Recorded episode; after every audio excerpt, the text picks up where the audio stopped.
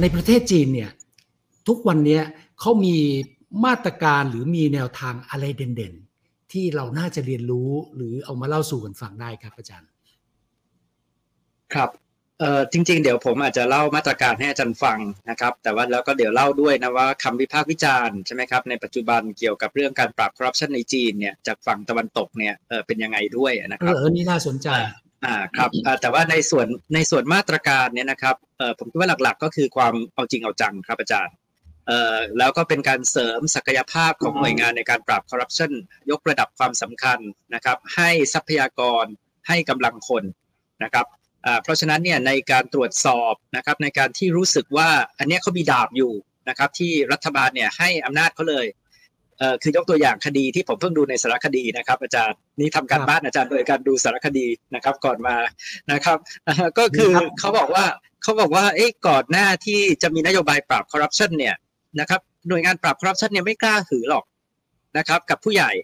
ใช่ไหมเออผู้ใหญ่บอกว่าใช่คดีเนี้ยใช่นะครับ ให้เบาๆนะครับเขาก็เบาๆนะครับเขาก็จะไม่กล้าตรวจสอบ แต่ว่าตอนเนี้ยนะครับ กลายเป็นว่าหน่วยงานปราบคอร์รัปชันเนี่ยใหญ่เท่ากับอะไรครับเอ่อรัฐบาลใช่ไหม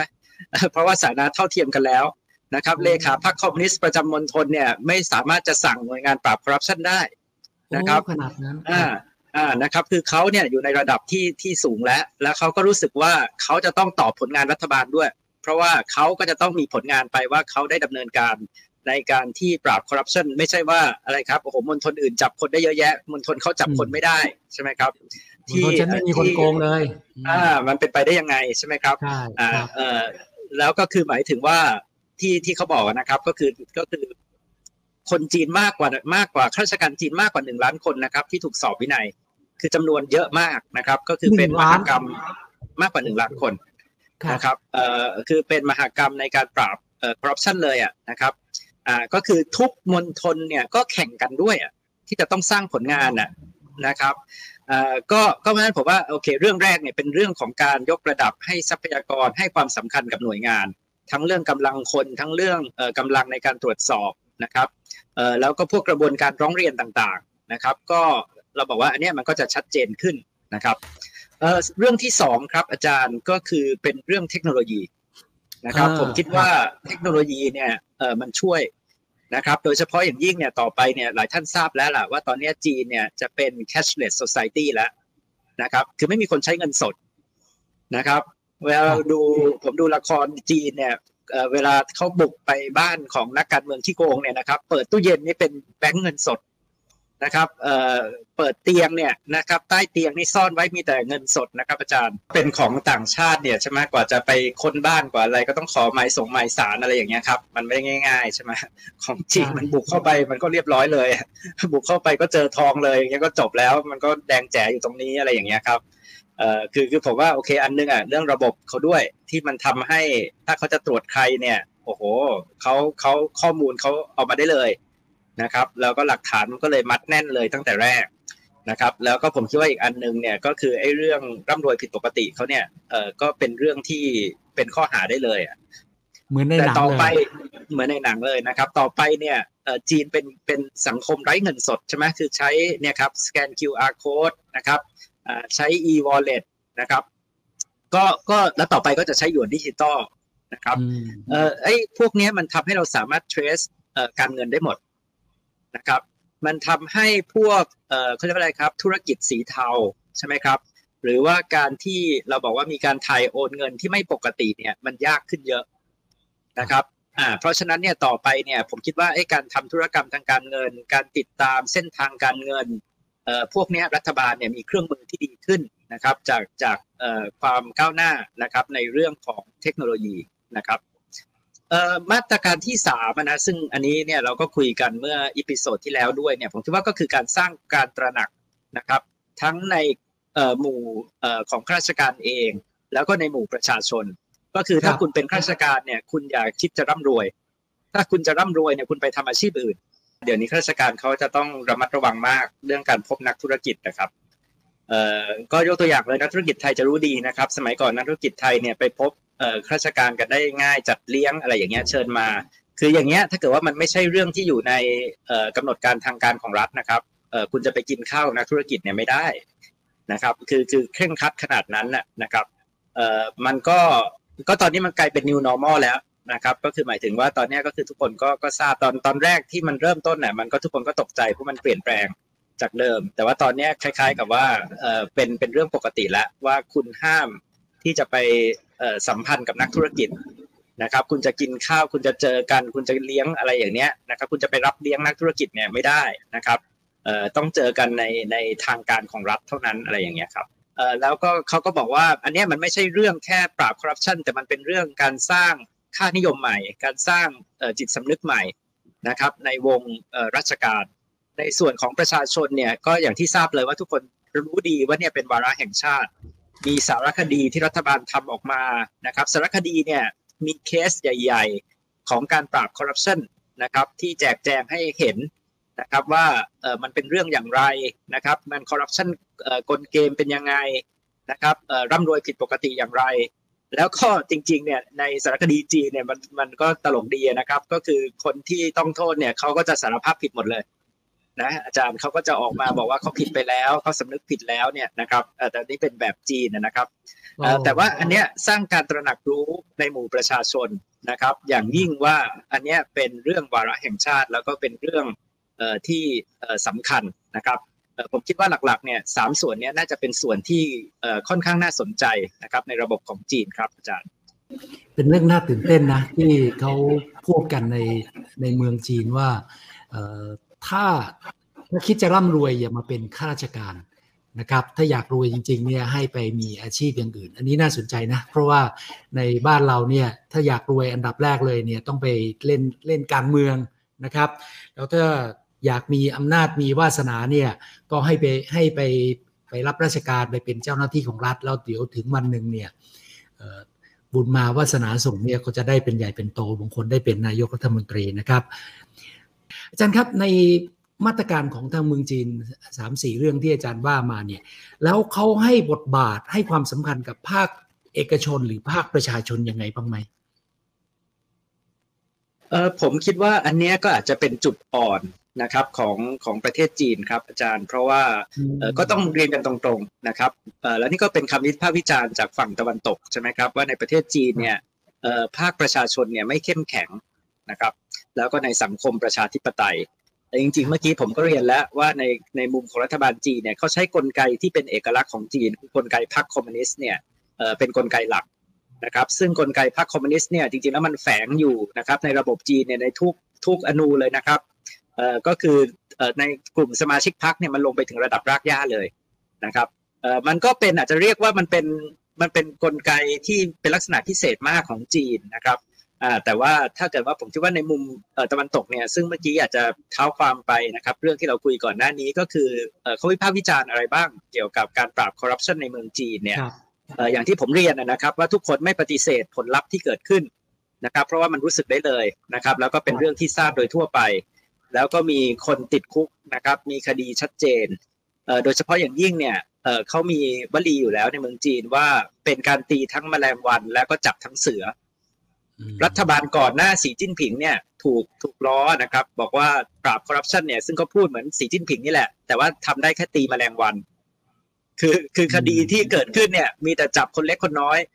นะครับ แต่ว่ามีความรู้สึกว่าถ้าคุณเป็นเลขาพักในระดับเมืองขึ้นไปนะครับ คุณรอดล้ว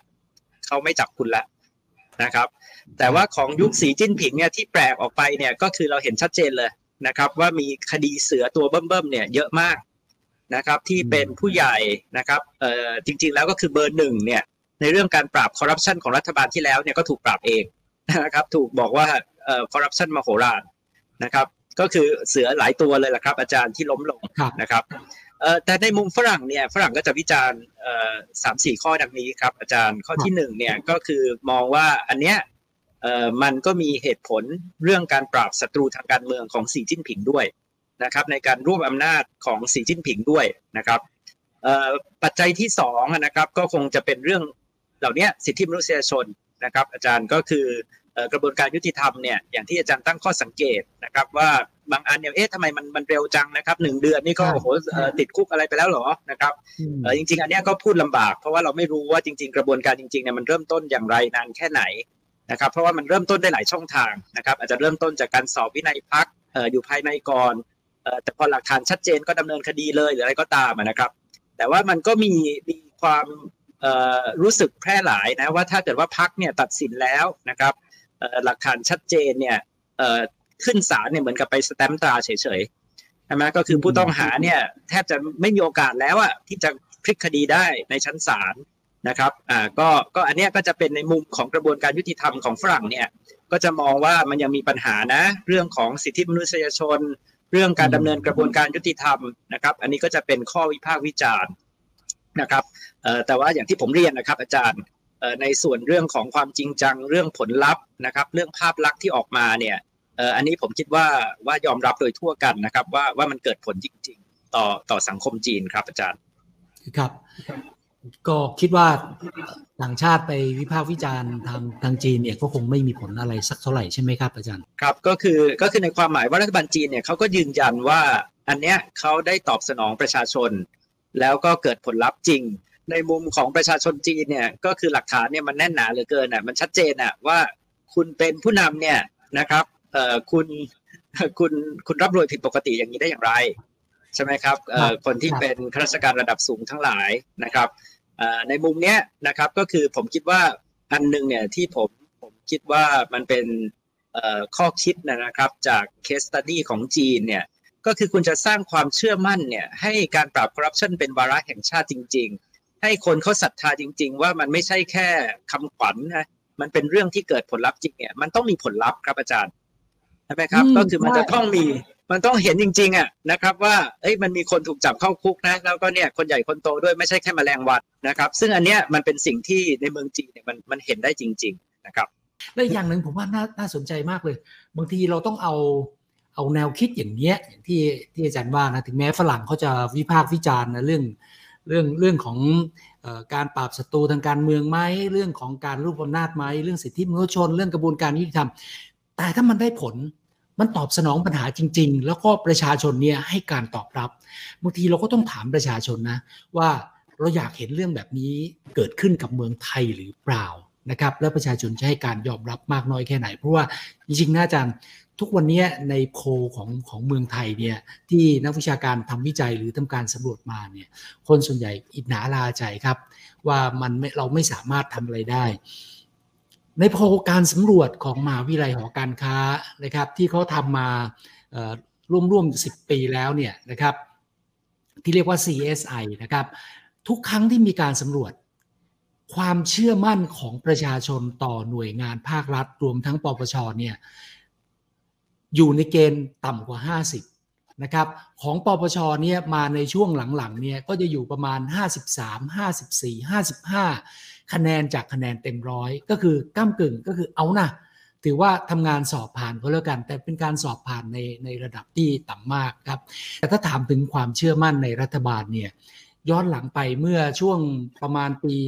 58 59 60 เนี่ย โอ้ประชาชนเชื่อมั่นสูงมากนะครับ การสำรวจของมหาวิทยาลัยหอการค้า คะแนนดีมากนะครับการสำรวจขององค์กรเพื่อความโปร่งใสนานาชาติที่เราเรียกว่า CPI หรืออีกอันหนึ่งอีกชุดสำรวจหนึ่งที่เขาเรียกว่า Corruption Barometer เนี่ยนะครับเอามารวมกันแล้วถือว่าสถานการณ์คอร์รัปชันของประเทศไทยเนี่ยดีที่สุดในประวัติศาสตร์ ดีที่สุดในช่วง 10-20 ปีที่ผ่านมานะครับ อันนี้มันสะท้อนให้เห็นเลยนะว่าประชาชนเนี่ยอยากเห็นจริง ๆ ว่าเรื่องการต่อต้านคอร์รัปชันเนี่ยจะทำอะไรก็ทำสักทีเถอะ แต่ขอให้มันจริง ๆ ยังจังมากกว่านี้ อย่าทำให้คนรู้สึกว่า เอ๊ะ นั่นเป็นการหัวกันหรือเปล่า เป็นการเขาเรียกอะไรนะมวยล้มต้มคนดูอะไรอย่างเงี้ยนะครับ ซึ่งตรงนี้มันก็จะเป็นเรื่องที่ท่านอาจารย์ใช้คำว่าเป็นเรื่องของการบั่นทอนความเชื่อมั่นของผู้คนได้นะครับ เพราะฉะนั้นถึงตอนนี้ผมไม่ทราบอาจารย์เห็นด้วยไหมนะ คือคนมองว่า ถ้าเรื่องในภาครัฐเนี่ยมันมีการหัวกันหรือในในระดับในระดับสูงผู้หลักผู้ใหญ่คนที่มีตำแหน่ง ในองค์กรปกครองศูนย์ท้องถิ่นด้วยก็ตามนะหรือคนในในกรมในกระทรวงเอ่อถ้ามันยังมีการโกงกันเนี่ยประชาชนเขาก็โกง เพราะฉะนั้นมันก็ลามไปนะในเมื่อเจ้าหน้าที่รัฐทำได้เงินหลวงไม่ใช่เงินชั้น ประชาชนเมื่อมีโอกาสเขาก็โกง เมื่อมีงบอัดฉีดโควิดออกมานะครับไอโครงการเที่ยวด้วยกันโครงการคนละครึ่ง มือใครยาวสาวได้สาวเอา ทุกคนก็มีโอกาสก็โกงอย่างนั้น อันนี้มันก็เลยกลายเป็นว่าเอาละเรากำลังตกอยู่ในสังคมของคนโกงหรือเปล่านะครับครับอาจารย์คิดว่าสถานการณ์ของไทยตอนนี้เนี่ยเมื่อเทียบกับจีนเป็นยังไงบ้าง ย้อนหลังจไปริงเมื่อๆจริง ๆ ครับครับจริง ๆ อาจจะต้องต้องเรียนเอ่อเท้าความท่านอาจารย์ที่ท่านอาจารย์เล่านะครับ ซึ่งผมว่าดีมากเลยเนี่ยนะครับเอ่อ ก็คืออันเนี้ยมันเป็นเรื่องของเอ่อตัวอย่างของสังคมใช่ไหมครับ ถ้าเกิดว่าคนรู้สึกว่าใคร ๆ ก็โกงเนี่ยนะครับ ทุกคนก็ทำเนี่ยนะครับ เราบอกว่าสังคมจะเป็นอย่างไรนะครับมเอ่อในเมืองจีนเนี่ยที่เห็นชัดเจนเลยเนี่ยเขาถึงบอกว่าไอ้ที่สำคัญเนี่ยไม่ใช่จับแมลงวันใช่ไหมครับ ต้องจับเสือนะครับ แล้วอย่างที่ผมผมดูสารคดีเนี่ยอาจารย์โอ้โหเสือตัวใหญ่ทั้งนั้นนะครับ ออกมาสารภาพเนี่ยเขาก็จะบอกว่าเนี่ยไงเพราะว่าตอนสมัยที่เขาเป็นเบอร์หนึ่ง ของมณฑลเนี่ยเขาโกงเนี่ยมันก็เลยโกงกันทั้งมณฑลเลยนะครับอืมตั้งแต่คนข้างล่างลงมาเนี่ยทุกคนก็โกงกันหมดนะครับอ่าก็คือเขาเป็นคนที่ทำผิดเองนะครับ แต่ว่าอันเนี้ยมันก็เป็นภาพว่าว่าต้องทำยังไงที่กลายเป็นว่าต้องอะไรครับ เป้าหมายเนี่ยต้องเป็นการที่เอ่อทำตั้งแต่ระดับบนลงมาข้างล่างเลยใช่ไหมครับใช่อ่า แต่ขณะเดียวกันเนี่ยครับก็เรียนอาจารย์ครับว่าว่าผมคิดว่าไอ้ข้อวิพากษ์วิจารณ์ของตะวันตกเนี่ยเออเราก็ต้องใส่ใจเหมือนกันเออเพราะอะไรครับ เพราะว่าเออเราเนี่ยก็พยายามที่จะปรับปรุงนะครับให้ดีขึ้นเอออย่างสมัยที่ผมเรียนที่เออเมืองจีนเนี่ยผมก็เรียนที่คณะนิติศาสตร์นะครับครับเอ่อเพราะฉะนั้นเนี่ยอาจารย์ของผมหลายท่านเนี่ยนะครับท่านก็จะจะสนใจเรื่องของการปรับปรุงกระบวนการยุติธรรมทางอาญานะครับเอ่อการปรับปรุงเรื่องสิทธิเสรีภาพ นะครับก็คือเราหวังว่าถ้าเกิดว่ามันทำได้ทั้งทั้งสองอย่างใช่ไหมครับก็คืออันนี้มันไม่ใช่เรื่องที่ต้องเลือกอย่างใดอย่างหนึ่งนะครับคุณอาจจะสามารถที่จะปราบคอร์รัปชันให้เกิดผลลัพธ์ได้จริงนะครับในขณะเดียวกันเนี่ยก็ไม่ต้องถูกคอรหานะครับว่าเออเออมีปัญหาเรื่องของกระบวนการยุติธรรมเรื่องสิทธิเสรีภาพนะครับสิทธิผู้ต้องหานะครับเออผมคิดว่าตรงเนี้ยก็จะเป็นดีเบตในประเทศจีนเช่นเดียวกันนะครับในวงการกฎหมาย ซึ่งผมคิดว่าเขาก็เข้าใจและเขาก็คงพยายามที่จะปรับปรุง นะครับ ตามคำวิพากษ์วิจารณ์ด้วยนะครับเอ่อขณะเดียวกันเนี่ยกลับมาครับอาจารย์เรื่องเรื่องเปรียบเทียบกับประเทศไทยเนี่ยนะครับเออผมก็ก็เห็นครับอาจารย์ว่าว่าอันเนี้ยเออสิ่งสำคัญเลยสำหรับเราเนี่ยผมก็คิดว่าก็คือการที่ให้เกิดผลลัพธ์นะครับ แล้วผมก็คิดว่าอีกอันหนึงเนี่ยที่ผมคิดว่าเป็นข้อคิดที่ปรับใช้ได้เนี่ยก็คือการยกระดับศักยภาพนะครับหรือทรัพยากรของหน่วยงานที่ปราบคอร์รัปชันอย่างเช่นกำลังคนเอ่อกำลังทรัพยากรนะครับเอ่อ ของหน่วยงานเราเนี่ยมันเพียงพอมากน้อยแค่ไหนนะครับเอ่อไม่อย่างนั้นเนี่ยเอ่อก็ไม่แน่ใจใช่ไหมครับว่าเอ๊ะหน่วยงานปราบคอร์รัปชันเราเนี่ยนะครับมีมีทรัพยากรมีกำลังนะครับที่ที่สามารถที่จะทำงานได้เชิงรุกอย่างเต็มที่เอ่อเกิดผลลัพธ์นะครับได้ไหมของในประเทศจีนเนี่ยอย่างที่เรียนอาจารย์นะครับว่าตอนนี้เนี่ยเขาเรียกว่าทรัพยากรเต็มเต็มเต็มที่เลยอะนะครับอืมแล้วทุกคนเนี่ยสั่งเขาไม่ได้ ใช่ไหมเขาเป็นหน่วยงานที่ที่แยกออกมาเป็นอีกหนึ่ง branch ของของ government เลยเนี่ยนะครับอันนี้น่าสนเอ่อใจเขาบอกว่าอ่าก็เลยบอกว่าทำให้โอ้โหเขาเนี่ยทำงานจริงจัง แล้วเขาก็มีการแข่งกันสร้างผลงานอย่างที่ผมเล่านะครับอ่าเพราะฉะนั้นเนี่ยเอ่อตรงเนี้ยมันก็เลยเกิดผลลัพธ์นะครับแต่ว่าไม่ว่าจะยังไงเนี่ยอย่างจริงๆเนี่ยก็เรียนอาจารย์ว่าระบบเนี่ยถ้ามันเป็นระบบเอ่อประชาธิปไตยนิติรัฐนิติธรรมเนี่ยนะครับมันต้องดีกว่าอยู่แล้ว แต่ทำยังไงที่ทำให้ยังได้รับความศรัทธาจากประชาชน ได้รับความชอบธรรมถูกไหมครับ ไม่อย่างนั้นเราก็บอกบอกว่ามันก็มันมันเป็นประชาธิปไตยของแท้หรือเปล่า ถ้าใครจับคอร์รัปชันไม่ได้เลย กระบวนการยุติธรรมเรามีประสิทธิภาพจริงไหมใช่ไหมครับ ถ้ามันไม่ได้เกิดผลลัพธ์เลยนะครับเอ่ออย่างในวงวิชาการต่างประเทศเนี่ยนะครับจริง ๆ นอกจากจีนเนี่ยอย่างตอนนี้อีกอีกที่หนึ่งที่ก็ได้รับการชื่นชมมากก็เช่นอินโดนีเซียโอ้ ใช่ไหมครับจริงอาจารย์ใช่ใช่อ่าใช่นะครับว่าเอ๊ะที่ผ่านมานี่ทำมีประสิทธิภาพมาก แล้วก็มีเคสตัวอย่างมีเคสใหญ่ๆ หลายเคสนะครับแล้วก็ทำได้ในกระบวนการที่ฝรั่งเองเนี่ยก็ชื่นชมนะครับเอ่อผมคิดว่าอันเนี้ยก็คือทิศทางที่เราควรจะพยายามมุ่งไปครับอาจารย์ครับอาจารย์ครับจากประสบการณ์เนี่ยนะอาจารย์อาจารย์คิดว่าถ้าเราดูความสำเร็จของจีน หรือจะอินโดนีเซียก็แล้วแต่นะครับ อาจารย์คิดว่า อยากจะเสนอว่าประเทศไทยหรือรัฐบาลไทยเนี่ยควรเรียนรู้อะไรจากการปราบปรามคอร์รัปชันที่ประสบความสำเร็จของของประเทศจีนได้บ้าง ครับผมคิดว่าน่าจะเป็นเรื่องของการยกระดับเอ่อแล้วก็เขาเรียกว่าอะไรครับเอ่อติดเขี้ยวเล็บใช่ไหมครับ ให้กับหน่วยงานการปราบคอร์รัปชัน นะครับผมคิดว่าคงต้องไปดูครับว่าเขามีทรัพยากรเพียงพอไหมเขามีกระบวนการที่มีประสิทธิภาพไหมนะครับอันนี้ผมว่าเป็นเรื่องแรกเรื่องที่สองเนี่ยครับอาจารย์มันจะเป็นเรื่องที่เกี่ยวข้องทั้งการป้องกันและการปราบปรามก็คือเรื่องเทคโนโลยีนะครับผมคิดว่าถ้าเกิดว่าเราเราเอาเทคโนโลยีเนี่ยมาคิดกันดีๆเนี่ยนะครับ อาจารย์เทคโนโลยีดิจิตอลเนี่ยมันทำให้ทุกอย่าง trace ได้ถูกไหมครับ ทุกอย่างเนี่ยสามารถดูที่มาที่ไปได้นะครับ ถ้าเราเอามาปรับใช้ดีๆเนี่ยมีศักยภาพมหาศาลนะครับอาจารย์ที่ที่จะช่วยนะครับในการป้องกัน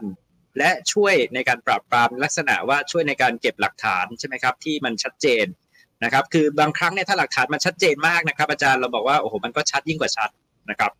อ่าเพราะฉะนั้นเนี่ยผมว่าว่าอันนี้ก็ก็คือเป็นเรื่องเทคโนโลยีเนี่ยเป็นเรื่องที่ที่มันเกี่ยวข้องนะครับกับเรื่องของการปราบคอร์รัปชันแล้วก็ good governance ก็คือธรรมาภิบาลเอ่อ ที่ดีนะครับเอ่อเรื่องที่สามที่วันนี้เราคุยกันมาตลอดครับ อาจารย์ก็คือทำยังไงที่จะสร้างพลังร่วมในสังคมใช่ไหมแต่ว่ามันเป็นพลังร่วมในสังคมที่ไม่ใช่แค่บอกว่าคอร์รัปชันไม่ดีอะแต่เป็นพลังร่วมในสังคมว่าเรามีตัวอย่างจริง ๆ นะว่าเราไม่ได้เราได้ปราบคอร์รัปชันจริง ๆ ไม่ใช่ว่าเราบอกว่าคอร์รัปชันไม่ดีนะครับ แต่ว่าทุกคนรู้กันหมดใช่ไหมครับว่าคนนี้ก็คอร์รัปคนนั้นก็คอร์รัปคนคนนั้นก็โกงคนนี้ก็โกงแล้วก็ยังอยู่กันได้สบายดี นะครับใช้ชีวิตกันนะครับอ่าเพราะฉะนั้นเนี่ยทำยังไงที่ที่เราจะมันมันผมคิดว่ามันสัมพันธ์กันหมดใช่ไหมครับทำให้เกิดผลลัพธ์แล้วก็สร้างความตระหนักรู้ในหมู่ประชาชน แล้วก็ให้ประชาชนเขารู้สึกชอบทำแล้วก็ศรัทธาได้นะครับกับรัฐบาล และอันนี้ก็จะเป็นผลนะครับในเชิงบวกด้วยนะครับ กับการส่งเสริมการเมืองแล้วก็ประชาธิปไตยที่ดีของประเทศครับอาจารย์ครับขอบพระคุณมากครับสิ่ง สิ่งที่ท่านอาจารย์อามคุยให้ฟังเล่าเรื่องเกี่ยวกับความสำเร็จในการควบคุมคอร์รัปชันปราบปรามคนทุจริตของประเทศจีนเนี่ยนะครับมีมีความหมายมีความสำคัญอย่างยิ่งครับที่ผมคิดว่าเราคนไทยนะครับจะต้องมาเรียนรู้ร่วมกันว่าเราจะทำยังไงเพื่อให้ประเทศไทยของเราเนี่ยปราศจากคนโกงสักทีหนึ่ง เราจะต้องใช้เวลาอีกสักเท่าไหร่ จะต้องทุ่มเททรัพยากรอีกสักเท่าไหร่นะครับ แต่ประเด็นสำคัญที่ท่านอาจารย์รามพูดถึงแล้วผมคิดว่าอยากจะเห็นประเทศไทยเป็นอย่างนั้นมากก็คือว่า คนที่มีอำนาจ คนที่มีโอกาสมีบารมีในในบ้านเมืองของเรา ไม่ว่าจะเป็นในภาครัฐ หรือในภาคสังคม ในภาคธุรกิจก็แล้วแต่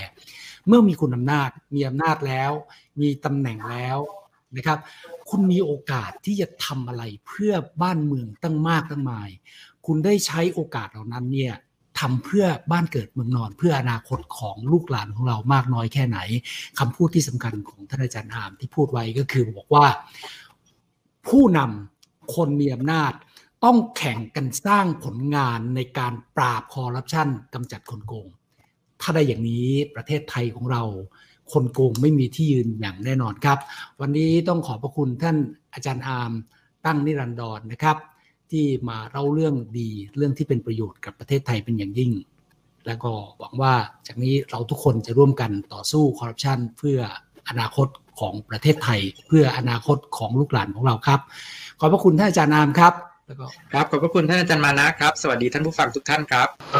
ทุกคนสามารถติดตามดูและฟังย้อนหลังได้ ไม่ว่าจะเป็นทาง YouTube, Podcast, Podbean และ SoundCloud พิมพ์ชื่อรายการ Act Now และในทวิสเตอร์และเว็บไซต์